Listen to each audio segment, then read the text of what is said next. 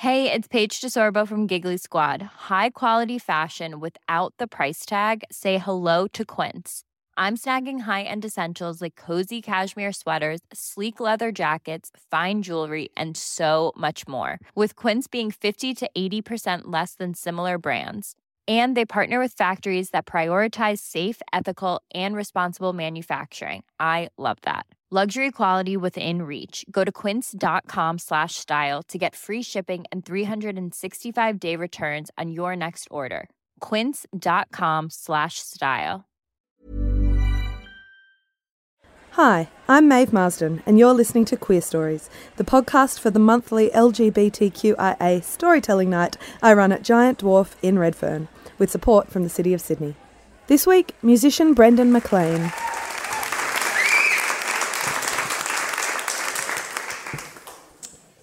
It wasn't until I was 22 that I discovered my legal name is actually out gay artist Brendan Maclean. it was the introduction to almost every article about me when I started promoting my music. It was not really taboo, nor was it of particular interest to the general public, who didn't yet know my name, but did now know I like to suck a dick or two. uh, choosing to come out before I had actually achieved anything lost me a few points in the media when sexuality is put forward to the community without fame or a sense that you've earned people's respect. You remain a token to be gawked at from arm's length. It was unnerving, but admittedly a handy divide between myself and other Sydney folk artists in 2009. If all else failed, I could just turn it on. Camper, gayer, louder, no one could come close, and no one was trying. I was pretty gay. Dance, musical theatre, and the fact that I'd done a three show tour with Savage Garden were my weapons, and I employed them at every opportunity. My songs were sweet but fairly hollow folk tracks with no real references to queerness. It was, in fact, me that had labelled the songs as gay, and in light of being celebrated for my sexuality, also felt my failures could only be a reflection of that too. In summary, everyone who doesn't like me is homophobic. I later found this to be only half true. At 24, I was basically able to shoot rainbows out of my butt on command, and people really seemed to like that. Suddenly, I was being booked for gay panels and spoke at gay rallies and was paid about 300 gay dollars a week to pick funny tweets on a short lived breakfast TV show with a racist presenter from New Zealand. Their angle for me just be your fabulous self. The following year, I was cast in my first feature film, The Great Gatsby. Baz Luhrmann was my hero. I spent two months on set of what felt like a theme park. Tobey Maguire came to watch me play piano at lunch. Triple J called direct to my trailer to find out what was happening on set. I talked to anyone who would listen, and everyone was listening. The first hint that something was amiss came during my big solo scene. I was Klipspringer, playing Ain't We Got Fun on the organ as Leonardo DiCaprio and Carey Mulligan danced just below me. They called action. I sang my heart out as Baz gleefully yelled directions. I gave it everything. I sung until my voice was hoarse. But I wasn't mic'd, and the organ wasn't even plugged in. We'll get the audio later, the camera guy said. At the after party, Baz grabbed my shoulder and said, Brendan, you were the heart of that film.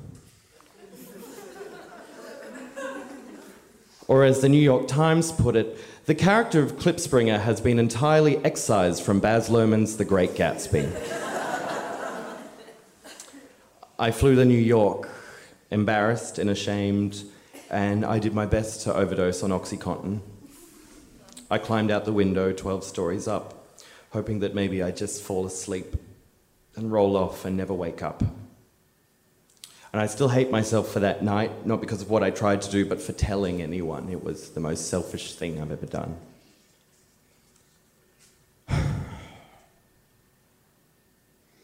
I wake up under a grand piano which had an Emmy on it. I'm on 72nd and Broadway in one of Liza Minnelli's spare apartments. I'd simply rolled back inside and vomited all over myself. I'm in pain and I refuse to leave for days before I see a friend on Grindr who agrees to take me to the cafe across the road.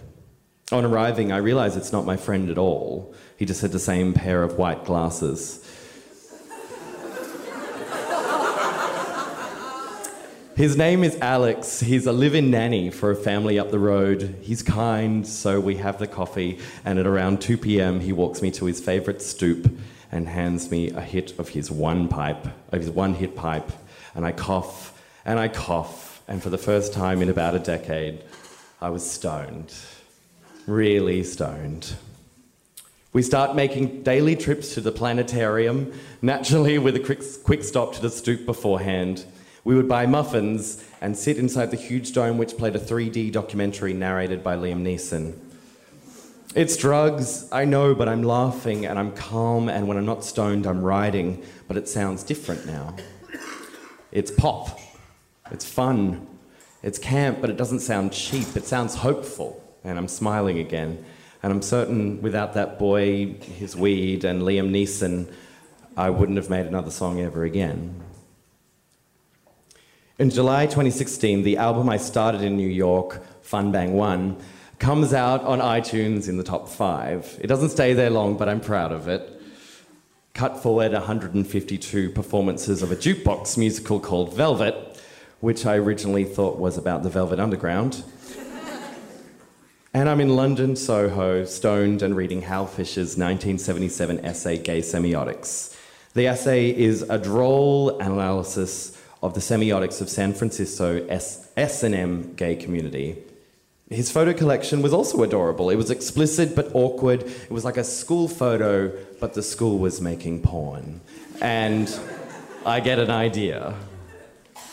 Thousands of comments, a couple of hundred death threats, and a PewDiePie reaction video later, asshole. And of Air, the project inspired by Fisher's essay, has now been viewed over two million times and accepted into five international film festivals, not all of them just in Berlin. but most. If the backlash taught me anything, it's that while we like to project an image of a unified queer community, there are clearly some letters amongst our vast QUILTBAG. Think about it and beyond who aren't willing to fight for everybody else when things get easy for them. It reminds me that when we fight for progress, it shouldn't come with a caveat of merely tolerating certain members of our community, because who is that exactly? And who is it that you don't believe warrants the dignity that you once had to protest and beg for yourself?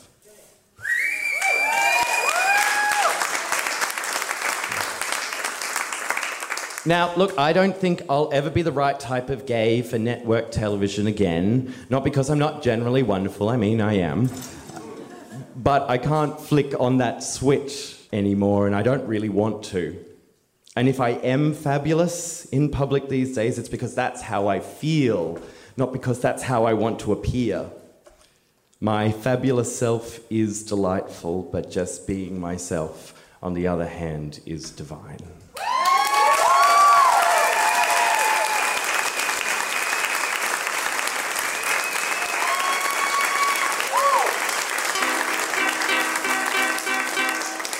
Uh, and this is the song I wrote for my friend when he, uh, he uh, that was true, by the way. I did, I stayed in Liza Minnelli's apartment for two weeks. I, I woke up under a piano, and um, yeah, it was, it was her, it was owned by her accompanist. She has a lot of apartments in New York that she just gives out to queer musicians a lot of the time. So, like, another reason to say, fuck yeah, Liza Minnelli! Is that on? That's, that's on. That's cute. Okay, this is the song I wrote for Alex, and it's a kind of a thank you for him. And before I go, I should say the last time I performed at Giant Dwarf, sitting about there was Mark Colvin. And uh, yeah, he said to me, You already know you can sing, but you don't know you're funny. Read more Noel Coward. Get on with it. Um, and so, yeah, good on Mark Colvin. I'll miss him so much. Like,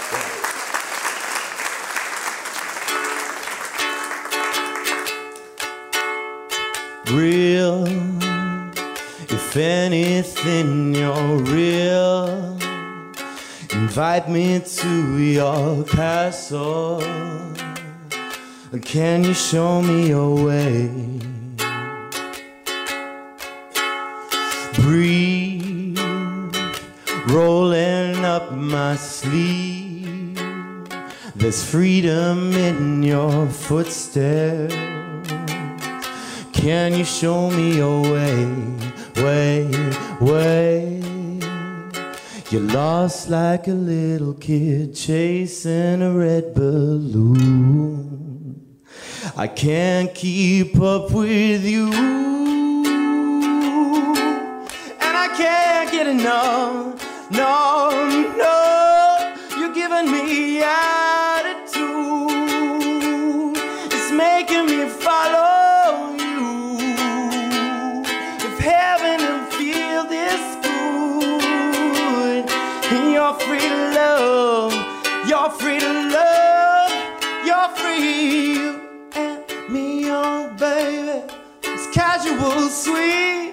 Don't don't change me. It's physical light, this fuse I'm blazing. You're free to love, you're free to love, you're free to love. Thanks.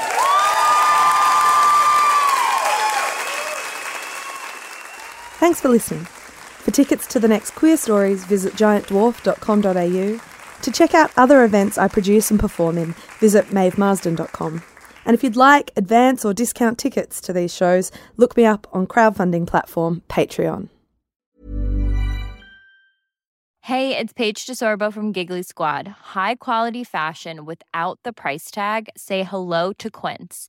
I'm snagging high-end essentials like cozy cashmere sweaters, sleek leather jackets, fine jewelry, and so much more. With Quince being 50 to 80% less than similar brands.